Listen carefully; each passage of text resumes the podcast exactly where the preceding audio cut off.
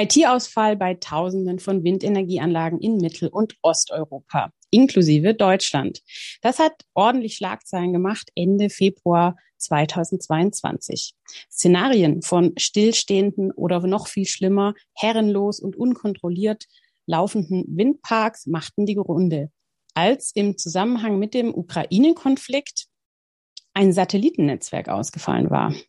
Wie es dazu kommen konnte, wie heikel es tatsächlich war, ob man sowas als Betreiber oder auch als Staat verhindern kann und wie es generell um die IT-Sicherheit von Windparks bestellt ist, das frage ich meinen heutigen Interviewgast Mohamed Haru.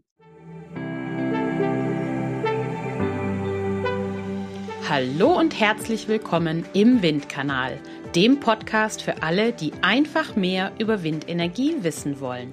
Ich bin Julia, Windenergie-Expertin aus dem Süden Deutschlands und begeistert für die Energiewende im Einsatz. Ich erkläre einfach und verständlich Wissenswertes aus der Welt der Windenergie. So könnt ihr euch eine eigene Meinung bilden und ab sofort fundiert mitreden.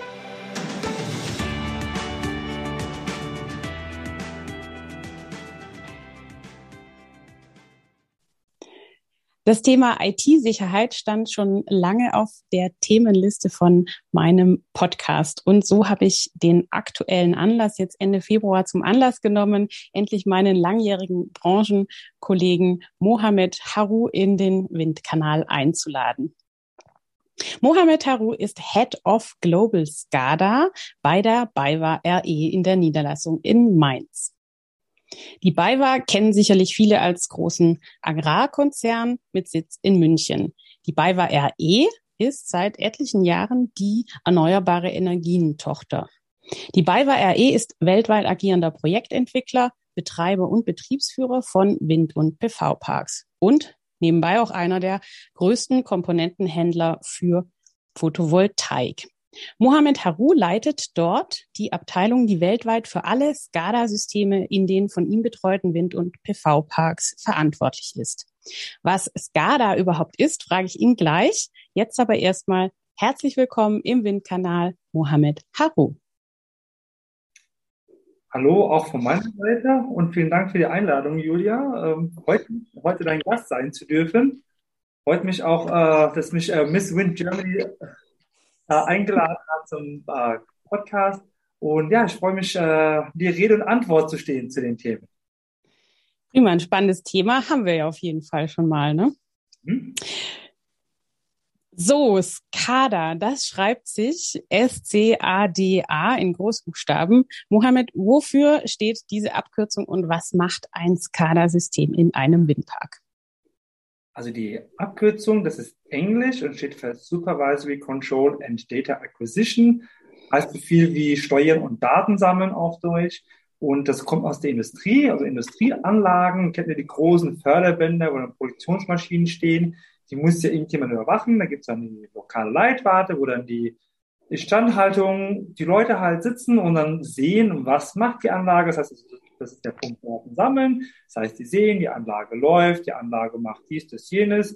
Wir können auch von dort aus die Anlage steuern, können Anlagen abschalten, einschalten, etc. pp. Das ist so im grundlegenden SCADA-System, also quasi Steuerung einer Industrieanlage und Daten sammeln zu dieser Anlage. Und in einem Windpark, ein Windpark, so eine Windmühle ist ja letztendlich nicht viel anders als eine Industrieanlage. Nur bei einer Industrieanlage, kommen hinten putzen dann Gummientchen raus oder Schokolade. Und bei Windrad sind es eben Kilowattstunden. Und auch so ein Windrad ist ja eine große, komplexe technische Industrieanlage, die gesteuert, die überwacht werden muss. Und hier kommt nicht auch ein SCADA-System zum Einsatz. Die klassischen äh, äh, Einsatzgebiete sind einmal halt die Fernüberwachung, das ist quasi der Punkt Daten sammeln, dass dann die Fernüberwachung sieht, was macht das Windrad, mit welcher Geschwindigkeit dreht es sich, mit welcher Wind, äh, Windgeschwindigkeit herrscht vor Ort? Oder bei Störungen, warum ist es stehen geblieben, ist es stehen geblieben zu viel Wind, wegen Eisansatz? Oder bei ähm, Fledermaus, Schallabschaltung etc. Die Informationen, dass es jetzt zu einer Schallabschaltung oder zu einer Fledermausabschaltung kommen muss, kommen meistens von einem externen Gerät, das geht an das SCADA-System und das wiederum sagt im, im Windpark äh, die angeschlossenen Windmühlen, so jetzt äh, bitte einmal stehen bleiben und ähm, warten. Mhm. Und was ist dann Ende Februar jetzt genau passiert, als die etlichen tausend Windkraftanlagen ab, äh, ja, sie haben sich ja nicht abgeschaltet, sondern was ist denn eigentlich passiert? Also erstmal für die Windanlagen ist erstmal nur das Internet ausgefallen. Das heißt jetzt für die Windanlage erstmal gar nichts. Die Windanlage braucht kein Internet zum Produzieren. Die funktioniert auch so hervorragend. Also die komplette Funktion einer Windmühle ist ohne Internet gegeben. Was sie halt machen muss als Erzeugungsanlage, sie muss das Netz im Auge behalten. Sie schaut nach, ist im Netz irgendwie Überfrequenz, Unterfrequenz, sind irgendwelche äh, Probleme im Netz vorhanden, die eine Abschaltung erfordern. Dann macht sie das vollautomatisch. Also da sitzt keiner mit einem großen Drehknopf in der Leitwarte und sagt, na, den Windpark X, den drehe ich jetzt mal runter, den Windpark Y drehe ich mal wieder hoch. Das machen die Windräder vollautomatisch. Die Netzbetreiber haben auch nochmal eine Möglichkeit, diese Windräder zu steuern und bei Netzengpässen einen Abschaltbefehl zu schicken. Der geht in der Regel auch über einen eigenen Weg und ist nicht über diese, über den Hauptinternetzugang äh, der Windanlage verbunden. Das heißt, es ging noch weiter. Was halt natürlich nicht mehr ging, war halt eine Fernüberwachung. Das heißt, wenn jetzt die Mühle wegen irgendeinem Problem stehen geblieben ist, dann hat man es erstens nicht mitgekriegt und zweitens wusste man noch nicht, warum sie stehen geblieben ist. Das heißt, die Windräder wurden in der Zeit hauptsächlich manuell überwacht von einem Parkwart und jemanden in der Nähe wohnt, ab und zu aus dem Fenster guckt und halt dann äh, dem Betreiber sagt, okay, das Ding dreht sich oder es dreht sich eben nicht mehr. Und wenn es sich nicht gedreht hat, dann musste der Hersteller halt rausfahren, musste halt dann gucken, warum. Und im Worst Case musste halt dann nochmal rausfahren, weil er halt den Statuscode nicht sehen konnte und nicht wusste, welches Ersatzteil er halt mitnehmen muss. Mhm. Also das heißt, die, die Anlagen sind noch problemlos gelaufen eigentlich, weil das interne SCADA-System nach wie vor funktioniert hat. Mhm. Nur die Internetanbindung oder die Schnittstelle für die Internetkommunikation hat nicht funktioniert. Okay. Genau. Das heißt, im Worst Case hätte der Betreiber Geld verloren. Ist natürlich halt blöd, wünscht sich halt keiner, aber es wäre jetzt dadurch nicht irgendwie zu wenn man auch oft gelesen hat, irgendwelche herrenlose Windräder, die einfach irgendwas ins Netz reinpusten. Nein, das stimmt natürlich nicht. Das Netz war zu keiner Zeit gefährdet. Bei alle Windräder oder alle Erzeugungsanlagen, egal ob es ein Windrad, eine Solaranlage, BHKW oder was auch immer ist, überwachen halt das Netz und trennen sich vom Netz, wenn irgendwas nicht stimmt. Du hast mir erzählt, das war jetzt, also dieser Vorfall Ende Februar, das war ein Hackerangriff. Genau. Ne? Also das, ich meine, wenn ich ein paar tausend Windkraftanlagen, ähm, also da die, die Satellitenverbindung lahmlege, das waren ja wahrscheinlich äh, keine Jugendlichen im Kapuzenpulli im Keller, oder? Nein, das waren gar nicht. Und, äh, weder Jugendliche noch Erwachsene im Kapuzenpulli im Keller. Das war jetzt hier ein Angriff von professionellen äh, äh Angreifer, von professionellen Hackern. Äh, das Ganze muss auch schon sehr, sehr lange vorbereitet gewesen sein.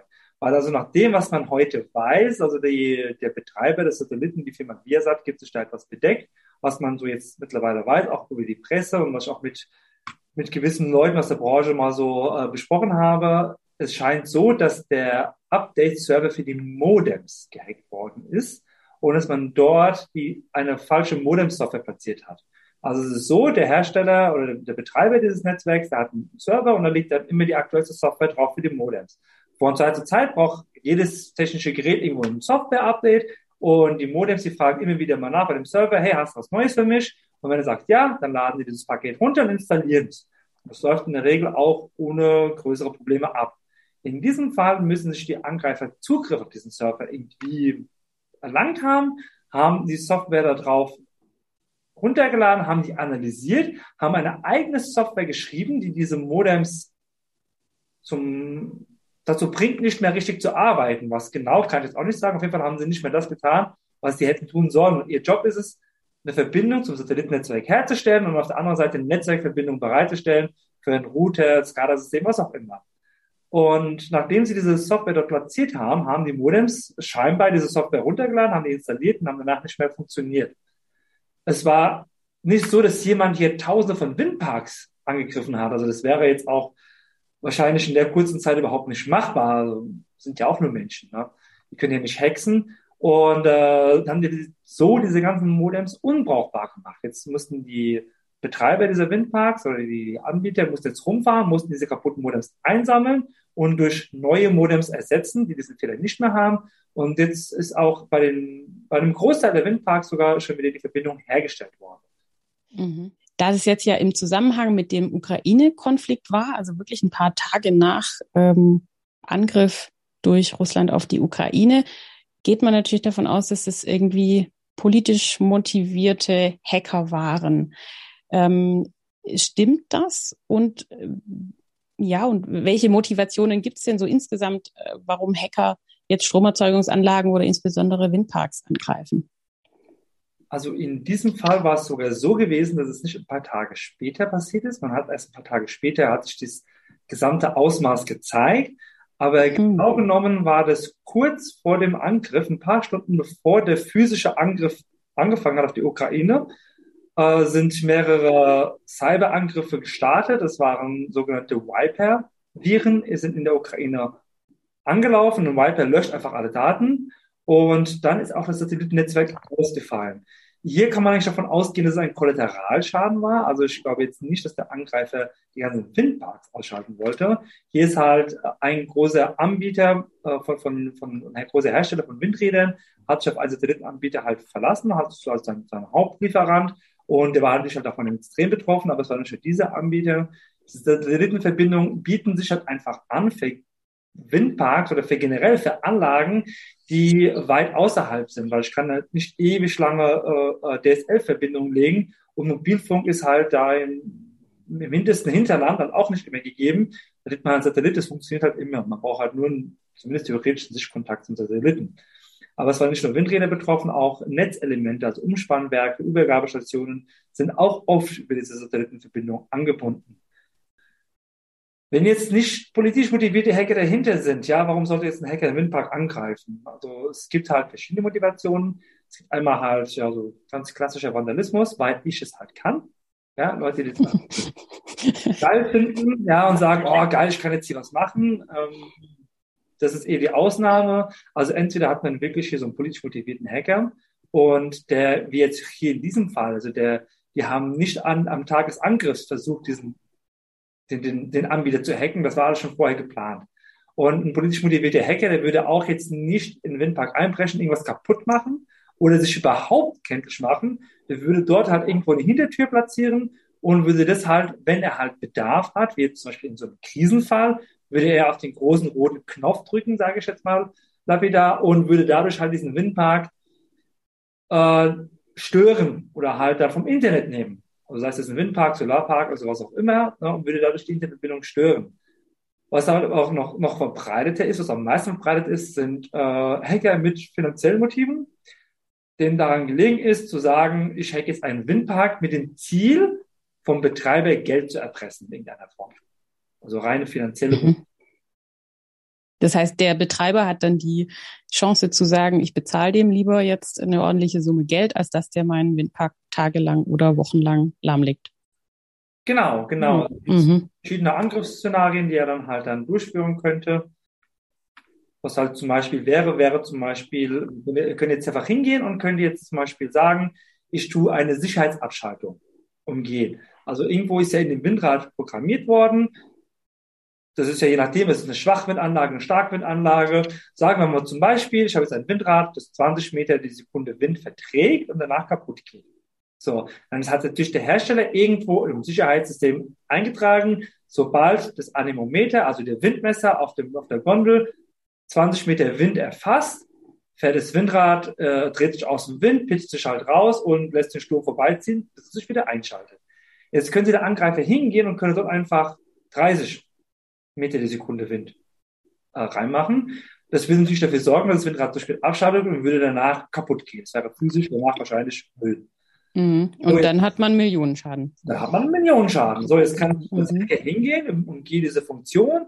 Vielleicht mache ich das Ganze auch mit einer virtuellen Zeitbombe und sage, um halt nicht mehr vom Internet äh, abhängig zu sein, ruft dann beim Hersteller an, sagt hier, hallo lieber Windmüller XY, ich habe eine virtuelle Zeitbombe, deinen Windpark platziert die seine Sicherheitsfunktion aushebelt. In zwei Stunden ist diese Windgeschwindigkeit erreicht, bei der du ein Problem hast. Entweder du überweist mir jetzt ganz schnell ganz viel Geld oder du hast ein Problem. Äh, was dann auch möglich wäre, wäre zum Beispiel das SCADA-System zu verschlüsseln. Halt ein ganz typischer Verschlüsselungstrojaner, den man leider sehr, sehr häufig kennt. Das ist ein Trojaner, der, der verschlüsselt alle Daten und verlangt dann Geld, um die Daten wieder freizugeben. Bei dem Windrad ist es zwar so, dass jetzt die Daten vielleicht nicht ganz so wertvoll sind, weil sie meistens schon in die Betriebsführungssoftware übertragen worden sind, aber sobald das SCADA-System nicht mehr funktioniert, ist der Windpark nicht mehr betriebssicher. Das heißt, mhm. er kann halt nicht mehr auf Befehle vom Netzbetreiber reagieren, er kann nicht mehr darauf reagieren, wenn im Netz äh, Unterfrequenz, Überfrequenz etc. pp. passiert. Das heißt, ich kann den Windpark ohne ein funktionierendes SCADA-System nicht mehr sicher betreiben. Das heißt, ich muss ihn abschalten. Und zwar so lange, bis das SCADA-System läuft. Jetzt kann ich dem sagen, oh du, es ist gerade Herbst, ne? Du könntest mir natürlich auch einfach Summe X geben, dann gebe ich dir den Code, um das Ganze wieder zu entschlüsseln. Weil du hast halt den Pech gehabt. Ja, das ist natürlich halt für den Betreiber halt natürlich ein Thema, weil so ein SCADA-System, das fällt ja nicht vom Himmel. Das kann ich nicht einfach im Baumarkt kaufen. Ich gehe jetzt nicht in den Baumarkt und sage, und da, ich hätte gerne jetzt mal ein, ein SCADA-System für, für Vestas-Anlagen, ähm, ja, im dritten Gang rechts, Sie sich mal eins.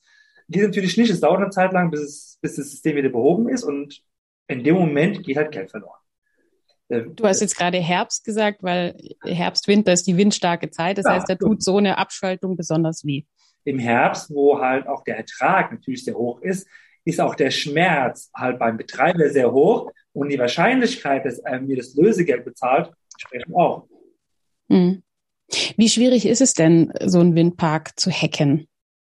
Leichtes Opfer oder schon eine harte Nuss?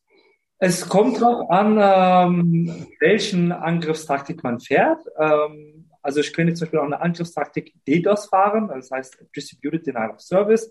Auf Deutsch, ich überflute den Windpark-Router mit irgendwelchen bescheuerten Anfragen. Wenn ich dem Router eine richtige Anfrage stelle, dann nimmt er die entgegen, überlegt kurz und gibt mir eine Antwort. Wenn ich dem irgendeinen Quatsch schicke, dann überlegt er ein bisschen länger und sagt zu mir, ich weiß nicht, was du von mir willst. Wenn ich dem ganz, ganz viel Quatsch schicke, und zwar extrem viel, dann geht er irgendwann in die Knie und ist nicht mehr erreichbar. Dann muss jemand rausfahren und den Stecker ziehen. So, klingt jetzt erstmal nicht dramatisch. Wenn ich jetzt allerdings negative Strompreise an der Börse erwarte, dann kann ich hier wiederum äh, als, äh, als, als Druckmittel, als Erpressung dem Betreiber gegenüber sagen, bald kommen die negativen Strompreise, ich schieße seinen Windpark ab, dein Direktvermarkter kann ihn nicht abregeln rechtzeitig und dein Windpark fängt an Geld zu verbrennen. Das ist eine sehr, sehr einfache Methode, weil ich da überhaupt nichts hacken muss. Und mhm. dann solche Botnets, also so ein, ein Roboternetzwerk von irgendwelchen gekabelten Geräten, kann man für wenig Geld im Darknet äh, mieten. Mhm. Das ging jetzt schon ganz schön in die Tiefe mit den negativen Strompreisen. Kannst du dazu vielleicht noch mal zwei Sätze sagen für diejenigen, die hier zuhören und zuschauen, ähm, die sich oder die das noch nie gehört haben? Ja, sehr gerne. Es ist ja so, äh, auch bei dem Strom, Strom wird an der Börse gehandelt und da gibt es ja auch Angebot und Nachfrage. Wenn äh, die Nachfrage höher ist als das Angebot, dann steigen die Preise. Wenn das Angebot allerdings höher ist als die Nachfrage, dann sinken die Preise. Das kann so weit gehen, dass es negative Strompreise gibt, dass so viel Strom im Markt ist und so wenig Abnehmer, dass die Produzenten irgendwann mal Geld dafür bezahlen, dass irgendjemand den Strom weg, also entgegennimmt. Es ist halt so, so, so ein Windpark oder PV-Park lässt sich relativ leicht stoppen. Bei konventionellen Kraftwerken geht das halt nicht mal eben. Also ich kann bei einem Kohlekraftwerk nicht auf den Knopf drücken und sagen, so, jetzt machen wir das Ding mal aus. Oder bei einem AKW. Das geht halt nicht. Das sind große, komplexe technische Anlagen, die man mal nicht eben abschalten kann. Und da kommt es halt schon mal vor, dass es dann halt ein Überangebot gibt, wo die Strompreise wirklich ins Negative gehen, wo ich dann wirklich als Stromproduzent jemandem Geld geben muss, damit wir den Strom entgegennehmen. Mhm. Das heißt, da habe ich den, den Schaden einfach in die andere Richtung genau. als Windparkbetreiber und damit kann mich ein Hacker erpressen im Endeffekt. Genau, genau. Mhm. Ich mhm. sorge einfach als Hacker dafür, dass der Windpark nicht mehr steuerbar ist. Das heißt, ich störe die Internetverbindung und äh, erpresse dann einfach dem Betreiber und sage, entweder du gibst mir Geld oder ich schieße diesen Router immer wieder ab. Das wäre eine sehr einfache Möglichkeit. Das Thema, was ich gezeigt habe, zum Beispiel mit der, mit dem Aushebeln von Sicherheits Funktionen. Das ist natürlich schon viel komplexer, aber es das heißt nicht, dass es nicht machbar ist.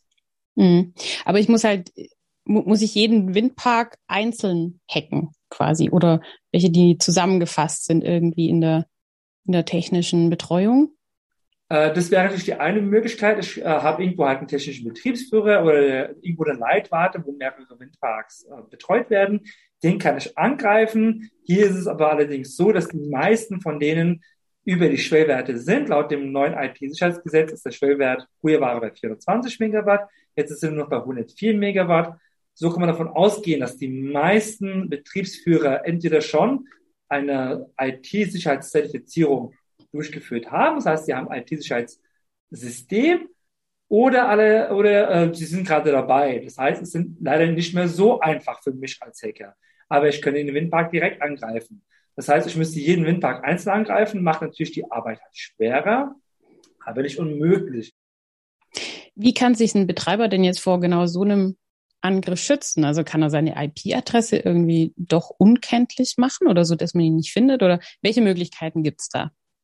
Es gibt dafür verschiedene Möglichkeiten. Ähm, in dem Fall ist das Problem eher ein juristisches, weil die Vollwarnungsvertraganbieter in der Regel eine feste öffentliche IP-Adresse fordern. Das heißt, wenn er, den, wenn er die mhm. Bedingungen des Vollwarnungsvertrags erfüllen will als, äh, als Betreiber, muss er diese IP-Adresse halt bereithalten.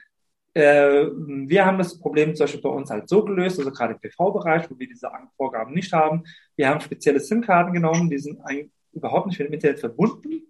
Klingt erstmal komisch, geht aber wirklich, also dass man quasi wie so einen geschützten Bereich im Internet hat, wo halt ähnlich wie ein VPN nochmal etwas detaillierter, so eine Art virtuelle Standleitung von der Anlage bis zu unserer Firewall und können zu die Anlagen hinter unserer großen Firewall verstecken. Die sind nicht aus dem Internet erreichbar, das geht nicht.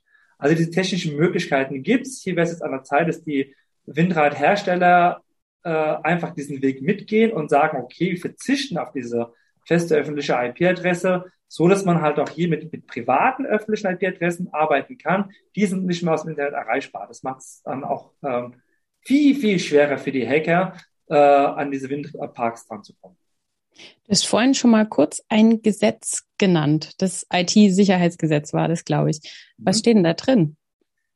Also es gibt inzwischen das IT-Sicherheitsgesetz 2.0, so wie das genannt. Mhm. Das ist die Fortführung vom, vom alten IT-Sicherheitsgesetz in Kraft getreten am 01.01.2022. Äh, das besagt unter anderem, dass alle Anlagen oder auch Systeme zur Steuerung und Bündelung elektrischer Energie, das ist der, der, der Fachtermin dafür, äh, ab 104 Megawatt unter dieses Gesetz fallen wenn ich an der Regelenergie teilnehme, was meistens bei Batteriespeichern der Fall ist oder bei konventionellen Kraftwerken, gilt die Grenze schon ab 36 Megawatt. Bei schwarzstartfähigen Anlagen ab der ersten Kilowattstunde Leistung. Und äh, wenn ich unter das Gesetz falle, dann muss ich gewisse IT-Sicherheitsvorkehrungen ähm, durchführen bei mir als Betreiber oder halt als, als Anlagenbetreiber und muss diese auch nachweisen. Also das in der Regel macht man dann eine Zertifizierung nach ISO 27001. Das ist vergleichbar mit der Qualitätsmanagement-Zertifizierung, die viele von uns kennen, ISO 9001 oder anderen ISO-Normen, wo ich dann halt ein Managementsystem einführe und es auch nachweisen und zertifizieren muss von einem Zertifizierer, der dann vorbeikommt und guckt und sagt, ja, der Mohammed Harude macht das alles richtig.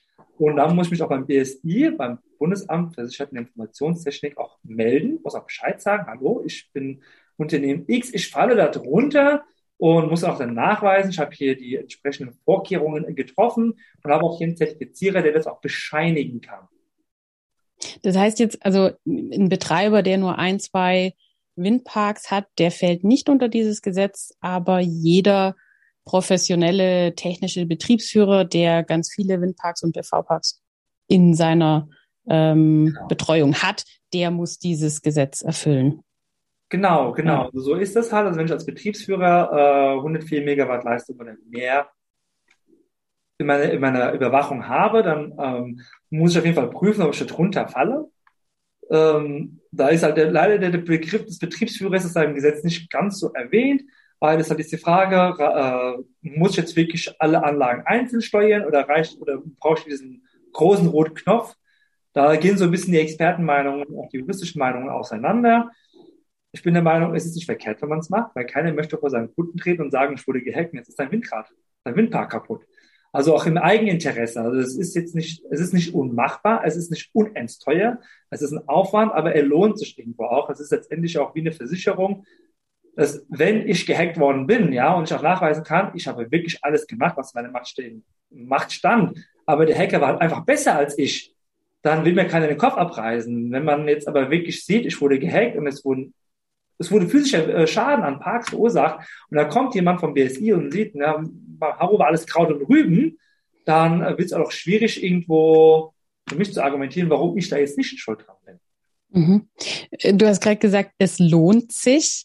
Wie viel kostet es denn, einen Windpark IT-sicher zu machen? Ähm, also auf den Windpark bezogen, das kommt drauf an. Also das sind, wir sind hier im, im Bereich von, von unter 3000 Euro, wenn man eine gescheite Verbindung haben will. Was bei pro den 3000 Euro pro was? Ja. Windpark. Pro Windpark. Also einmalig die Installation, Einmal. die Hardware. Äh, wir haben auch schon Windparks gesehen, die, die werden mit Routern betrieben, die im Baumarkt, äh, im, im, Elektronikmarkt gekauft worden sind, sind die sehr häufig, ist ein, ein, riesengroßer Fehler. Man spart da vielleicht ein paar hundert Euro, aber man muss immer bedenken, so ein Windpark, der kostet von vornherein Millionen. Also auch wenn da nur eine Windmühle steht, dann hat man von vornherein zwei bis vier Millionen Euro ausgegeben. Ja. Also bei, bei zehn Windrädern kommen da mal ganz schnell so Bereiche von 10, 40, 50 Millionen äh, Euro zusammen, also wirklich große Beträge. Und um die zu schützen, sollte man auch mal ein paar tausend Euro in die Hand nehmen können. Mhm. Und wenn du sagst, 3000 Euro kostet es einmalig in der Anschaffung, so ein ähm, professioneller Router. Äh, 3000 Euro hat ein Windparkbetreiber ja sofort verloren, ähm, wenn der, Tag ein, äh, der Park ein, zwei Tage stillsteht. Ja, ganz bestimmt. Logisch, also die äh, Investitionskosten sind eigentlich äh, lächerlich im Gegensatz zu dem, was passieren kann. Also, mhm. ich meine, anschaut, wenn ich jetzt wirklich der Angreifer kommt und legt den Windpark lahm, für, und der Windpark ist jetzt zwei Tage lang offline, ja, gerade in der windstarken Zeit, dann ist die, das, das Geld, also äh, auch für eine Redundanz, also das heißt für einen zweiten Internetanschluss und auch für, die, für eine ordentliche Hardware, ist dann fünf, sechs Mal reingeholt, locker. Also das geht ganz, ganz schnell. Äh, mhm. Weil so, so, ein Windpark ist ja, wir haben ja, wir haben ja sehr große, sehr starke Windmühlen inzwischen, die auch sehr viel Strom produzieren. Und äh, dementsprechend ist ja einfach hier der, der Verlust, der auftreten kann, steht ja in keiner Relation zu den paar Euros, die man dafür ja ausgeben müsste. Mhm. Du hast mir erzählt, dass du ein Team von sieben Mitarbeitern hast. Ähm, und diese sieben oder mit dir daneben acht Leute kümmern sich um die IT-Sicherheit von zehn Gigawatt Wind und PV weltweit. Richtig? Ja. So, und zehn Gigawatt, wenn man das umrechnet auf so äh, Atom- oder Kohlekraftwerke, sind es so acht bis zehn riesige Kraftwerke, die ihr da ja, zu acht betreut. Mhm. Welche, welche Ausbildungen habt ihr im Team? Welchen fachlichen Hintergrund und äh, Gibt es jetzt, also für euren Job, den ihr macht, welche Ausbildung braucht man dafür? Also man kann jetzt nicht SCADA-Ingenieur lernen. Also es gibt nicht den äh, Ausbildungsberuf oder den Studiengang des SCADA-Ingenieurs. Das ist eher so eine, also so eine Mischdisziplin. Also man hat äh, verschiedene Bereiche, die man halt abdeckt. Das eine ist halt äh, Automatisierungstechnik wirklich, also wie man es halt kennt, also SPS-Steuerungen, sage ich jetzt mal, in äh, so ganz typischer Fall von Automatisierungstechnik, wie eigentlich, äh, wenn man Industrieanlagen baut und wartet, ist auch die Automatisierung. Man hat hier natürlich in unserem Fall beim äh, SCADA-Techniker für, für Erneuerbare halt nochmal die Energietechnik. Es geht ja um energietechnische Anlagen. Äh, es gibt auch den Part, den Part Kommunikation, also das heißt äh, Netzwerke, das heißt Internetanschlüsse, Mhm. Das ist ja auch wieder ein eigener Bereich. Das ist bekannt als Fernmelder, kennt man das halt noch. Oder Fernmeldeanlagenelektroniker, Fernmeldetechniker. Und dann ist halt nochmal ein IT-Teil dazu. Kommt nochmal dazu, der das Ganze dann nochmal abschließt. Und man hat ja auch sehr viel hier mit, äh, mit IT zu tun in dem Bereich, also mit IT-Technik. Wobei wir eigentlich weniger ITler sind. Wir sind OTler. Das ist also OT ist der Teil Operational Technology. Dafür steht das.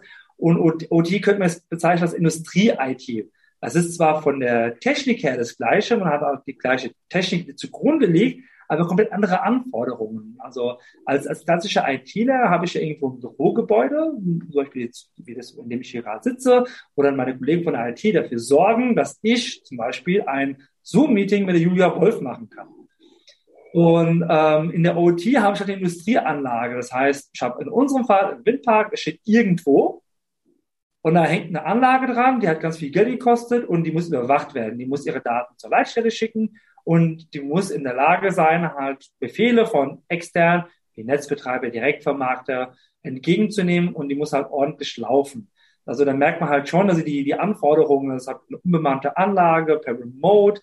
Ich habe auch ganz andere Voraussetzungen an die Infrastruktur. Ich habe hier kein, also ich habe hier ein schönes, sauberes Büro, ich habe hier eine Heizung, ich habe hier eine Klimaanlage. Im Windpark habe ich es nicht. Im Windpark habe ich eine Betonstation, steht irgendwo auf dem Acker, da, da prallt schön die Sonne drauf im Sommer, der Schnee im Winter. Neben dran steht noch eine 20.000 Volt Schaltanlage, die noch schön vor sich hin putzelt. Also die Gegebenheiten sind auch komplett anders. Das heißt, ihr seid bei der, bei der Installation und Inbetriebnahme von Windkraftanlagen auch schon involviert. Genau, genau. Wir unterstützen ah, ja. unsere Kollegen also bei der Projektierung. Da sind wir schon dabei und wir übernehmen die Projektierungsteil der Kommunikation. Wir sorgen dafür, dass auch die richtige Hardware vor Ort verbaut wird, dass auch der richtige Internetanschluss besorgt wird, reden auch mit dem Windradhersteller, der ganze äh, Schlagabtausch da zwischen dem SCADA-Team vom Windradhersteller und uns, dass man das halt unter einen Hut bringt. Da kommt noch ein Netzbetreiber dazu, da hat auch noch was mit zu besprechen. Haben wir noch Fledermausabschaltung, bei Mischparks nochmal den Parkregler, der das Ganze steuert. Also die die, die Anzahl der Leute, die da berechtigt mitzureden haben, die steigt. Und unser Job ist es halt in der Projektierungsphase, diese ganzen Leute unter einen Hut zu kriegen und das Ganze technisch so umzusetzen, dass es hinterher reibungslos funktioniert. Das ist immer irre zu sehen, wer da alles mitarbeitet an so einem Windpark und für wie viele Disziplinen, also wie viele Ausbildungsgänge und, und Fachkompetenzen da ja ein, ein großes Spielfeld da ist durch die erneuerbaren Energien. Jetzt habe ich einmal noch die Frage nach dem äh, berüchtigten Blackout, der ja gerne gerade von Gegnern der erneuerbaren Energien äh, gerne so als ähm, Drohkulisse aufgebaut wird. Hm. Also dass durch immer mehr Windparks, immer mehr PV-Parks ein Blackout droht, der dann ganz Europa in den Ruin stürzt. Mhm. Was sagst du dazu als Sicherheits-IT-Techniker? Ähm, also erstmal als Elektroniker muss ich sagen, das ist ein kompletter Schwachsinn. Wir mhm. haben seit 2008 ist die Anzahl der erneuerbaren Leistungen im Netz relevant. Also seitdem ist auch so viel erneuerbare Energieleistung im Netz, dass es auch relevant ist für das Netz. Und seitdem geht die statistische äh, Anzahl, also da gibt es so eine Statistik jedes Jahr, wie viele Minuten muss jeder Deutsche mit einem Stromausfall im Jahr leben. Und diese Zahl geht seit 2008 kontinuierlich zurück. Das heißt, wir haben weniger Blackout und die sind auch kürzer.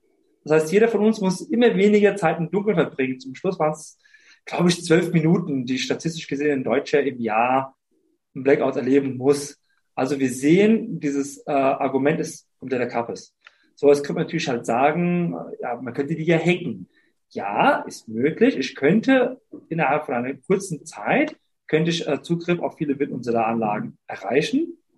Genauso einfach wie es ist, einen Windpark zu hacken oder einen PV-Park, genauso einfach ist es, den abzusichern. Mhm. So, das ist halt das nächste Ding. Äh, wenn ich jetzt ein Angreifer bin, so, man muss jetzt vielleicht auch erstmal dann diesen, den, den Hoodie-Typen im Keller mal vergessen. Ja, wir reden hier von organisierten Banden. Da ist auch mal ein, ein Hacker in, ähm, in Russland ist der aufgeflogen, das war eine Hacker-Crew. Da gibt es auch ein ganz bekanntes Bild davon. Das ist, der hat keinen Hoodie an, der hat äh, Designerklamotten an und steht neben seinem Lamborghini. Also ich kann mir sowas nicht hm. lassen, vielleicht als Modell, aber nicht. Falschen Beruf gewählt. Wow. Falschen Beruf gewählt, ja. Natürlich kann ich jetzt sagen, okay, ich habe jetzt draußen Leute zur Verfügung, ich greife jetzt ganz, ganz viele Wind- und Solarparks an und verursache einen Blackout. Aber eigentlich ist es einfacher zu sagen, okay, ich hole mir einfach ein paar Atom- und äh, äh, Kohlekraftwerke, also große konventionelle. Da habe ich dann ein Ziel und kann damit auch ganz viel Schindluder treiben, weil wenn ich jetzt ein, AKW pro Block ungefähr 1000 äh, Megawatt, also ein Gigawatt pro Block, wenn ich jetzt ein AKW mit zwei Gigawatt unter meine, unter meine Kontrolle kriege, kann ich natürlich mit zwei Gigawatt schon viel Schindluder anstellen. Wenn ich jetzt hingegen das Ganze mit Wind machen will, dann brauche ich schon verdammt viele Wind, Windparks. So, und jetzt ist es ja so, ich muss ja jeden Windpark einzeln angreifen. Also ich kann keinen Automatismus schreiben, der dann einfach alle Windparks gleichzeitig hackt. Das ist nicht möglich. Ich müsste jetzt halt jeden Windpark einzeln hacken, um ihn halt irgendwie steuern zu können. Jetzt kann es natürlich halt sein, in der Zwischenzeit, nachdem ich jetzt den Windpark 138 hacke, dass dann der erste Windpark schon wieder einen Routertausch stattgefunden hat, weil das Ding kaputt war oder weil aus irgendwelchen anderen Gründen ähm, musste der Router getauscht werden, dann muss ich den fange ich da wieder von vorne an. Also das ist halt wirklich ein Katz- und Maus-Spiel, bis ich genug Leistung habe. Ähm, es wäre halt schön, wenn sich die Betreiber auch mal etwas ihrer gesellschaftlichen Verantwortung bewusst wären, weil immerhin ist Strom die Mutter aller kritischen Infrastrukturen und auch ein bisschen mehr in IT-Sicherheit investieren würden. Es ist echt nicht viel. Wir reden hier nicht von hohen Kosten. Es würde für den Windpark gut sein, es wäre für die Allgemeinheit gut. Aber nichtsdestotrotz würde ich jetzt nicht sagen, dass durch Erneuerbare ein erhöhtes Risiko ist. Im Gegenteil, es ist eher schwerer, weil ich viel, viel mehr Punkte angreifen muss, um einen Schaden anzurichten, als es bei einem konventionellen Kraftwerk, das natürlich eine sehr hohe Leistung hat, möglich wäre. Mhm.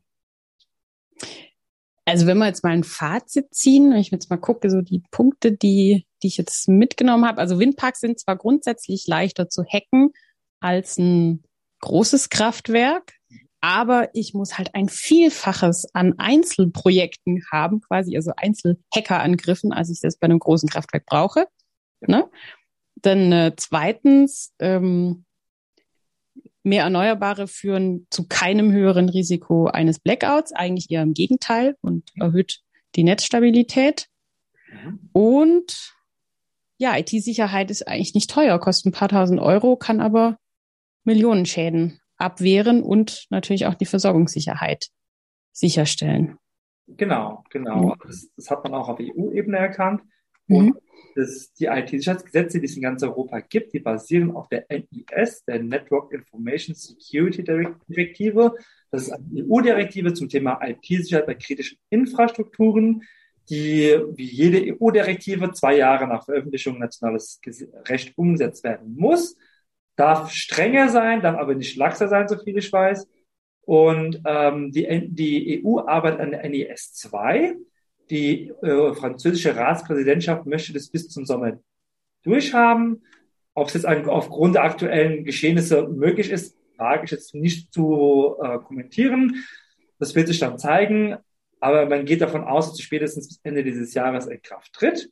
Das würde bedeuten, dass äh, die IT-Sicherheitsgesetze in ganz Europa in den nächsten äh, zwei Jahren, muss man damit rechnen, dass die verschärft werden. Das heißt, da werden auch viele Betreiber gezwungen sein, ihre Wind- und PV-Parks aufzurüsten. Oder? Ja, aber. Oder was, was heißt es dann konkret, wenn die strenger werden? das wird sich noch zeigen. Also es ist ja immer schwer bei Gesetzen, da wird immer noch mal ganz viel ähm, ausdiskutiert, noch mal geändert, bevor es dann letztendlich in Kraft tritt. Aber äh, man, also die NES ist ja schon existent. Es gibt ja schon eine. Das wäre ja quasi die, die, das Update, die 2.0. Also das heißt, es wird strenger werden. Logischerweise. Und es ist gut möglich, dass man jetzt aufgrund der aktuellen Lage sagt, okay, diese Cyberbedrohungslage ist vielleicht doch etwas höher, als wir es uns mhm. gedacht haben in der Vergangenheit. Wir schrauben immer die Anforderungen nochmal hoch. Also es wird Änderungen geben. Wie sie aussehen werden, ist jetzt im Moment noch nicht ganz abzusehen, aber wir müssen uns darauf einstellen, dass wir in Zukunft schärfere Regeln haben werden. Ich bin der Meinung, man sollte nicht erst warten, bis der Gesetzgeber Vorgaben macht oder bis das Kind in den Brunnen gefallen ist. Man sollte sich vielleicht schon vorher, und äh, die aktuelle Lage hat es ja gezeigt, man sollte sich mit diesem Thema ernsthaft beschäftigen. Eine bessere IT-Sicherheit verfügt es führt ja auch gleichzeitig zu einer stabileren Verbindung. Also das heißt, ich habe nicht nur eine höhere Sicherheit, ich habe auch eine stabilere Verbindung für meinen Windpark und es erleichtert überhaupt auch den, einfach den, den alltäglichen Betrieb, weil wenn ich einfach eine gescheite, ordentliche Kommunikation habe, dann muss einfach öfter jemand raus, um mal eine Route zu resetten und es sind auch mehr genug Daten da, um zu sehen, was passiert jetzt eigentlich gerade vor Ort. Sehr schön. Also eine gute Kommunikation ist nicht nur zwischen Menschen wichtig, sondern auch bei Windkraftanlagen. Ja, vor allem da. Apropos Kommunikation, wo können dich jetzt äh, die Menschen außerhalb dieses Podcasts erreichen? Äh, E-Mail, LinkedIn, Telefon. Ja. ja, am besten über äh, äh, die klassischen Kommunikationsmedien. Ich bin auch sehr aktiv auf LinkedIn, da bin ich äh, sehr leicht zu finden. Ähm, man, man, findet auch auf den äh, Internetseiten der BayBye findet man meine Kontaktdaten. Wer da noch Fragen hat, wenn man was besprechen möchte, sehr gerne, kann sich gerne bei mir melden. Können gerne uns zu dem Thema austauschen. Ansonsten einfach auf LinkedIn anfragen. Ich bin sehr leicht im Internet zu finden, sagen wir mal genau, und äh, die richtige Schreibweise des Namens ähm, äh, packe ich natürlich in die Show Notes, genauso wie ähm, die Kontaktdaten und das LinkedIn-Profil. Genau. So, und also mir geht's so, es ist ein super spannendes und gleichzeitig super komplexes Thema. Also man merkt schon immer, wenn man dir einen Begriff anspricht, dann tut sich eine neue Tür auf, ein ganz neues Universum und für fachfremde Menschen ganz schön anspruchsvoll, das zu durchsteigen. Umso mehr freue ich mich, äh, dass dir heute gelungen ist, es möglich, in möglichst einfachen Worten äh, mir und auch einem breiteren Publikum zu erklären, was es mit der IT-Sicherheit von Windparks auf sich hat. Und ich bin sicher, es ist angekommen, dass IT-Sicherheit einen sehr hohen Stellenwert haben muss, in Zukunft noch höher als heute, um unser System ähm, zukunftsfähig und sicher zu machen. Mhm. Ja, Ganz herzlichen Dank, Mohamed Haru, für die Einführung in die Welt der IT-Sicherheit von Windparks. Sehr gerne und vielen Dank für die Einladung. Wenn euch dieses Interview gefallen hat, dann gebt doch gerne einen Daumen hoch auf YouTube oder wenn ihr es als Audio angehört habt, gerne eine positive Bewertung auf Spotify oder iTunes ab. Mit Feedback und Themenwünschen erreicht ihr mich wie gewohnt über das Kontaktformular auf www.derwindkanal.de oder per E-Mail direkt an themenwunsch.derwindkanal.de. Schön, dass ihr mit dabei wart. Bis zum nächsten Mal im Windkanal. Eure Julia.